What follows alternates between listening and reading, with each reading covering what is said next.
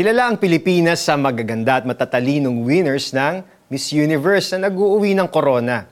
Naalala niyo pa ba ang sagot ni Gloria Diaz to the question, If a man from the moon landed in your hometown, what would you do to entertain him? She said, Oh, just the same things I do.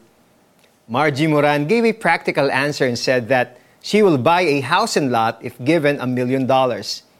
Kumabog naman si Pia Wirtz back with her line, I am confidently beautiful with a heart.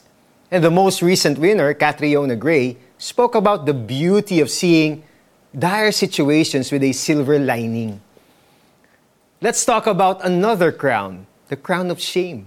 Sa John chapter 19 verses 2 to 5, mababasa natin na pinutungan si Jesus ng koronang tinik o crown of thorns.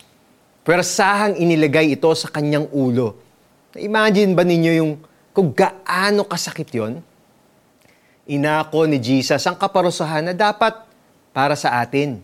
Dahil sa laki ng pagmamahal ng Diyos sa atin ay hindi niya hinayaang maranasan natin ang ganitong kahihiyan at kahirapan.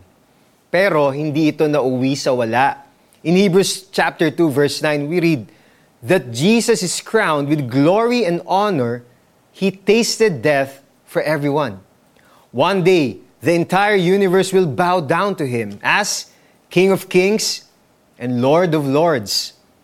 What should our response be? Magsisi. Talikdan natin ang kasalanan natin at maniwala sa Kanya.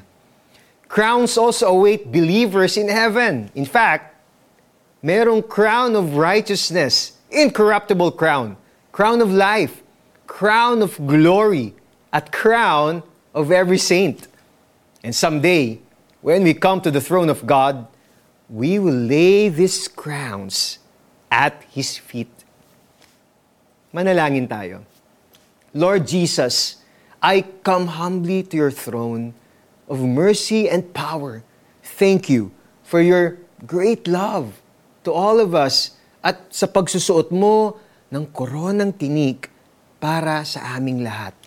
In Jesus' name we pray. Amen and amen. Paano natin ito may apply sa buhay natin? Believe that Jesus died to deliver you from the curse of sin. Put your faith in Him. Follow Him as you look forward to the many crowns for you in heaven.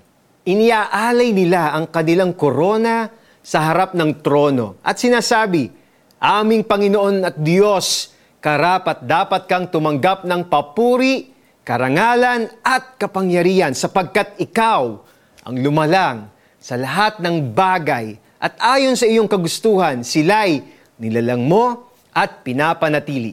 Pahayag, chapter 4, verses 10 to 11. Ako po si Eric Tutanyes na naniniwala na tayo'y may encourage at patuloy na lalago sa salita ng Diyos. God bless you all.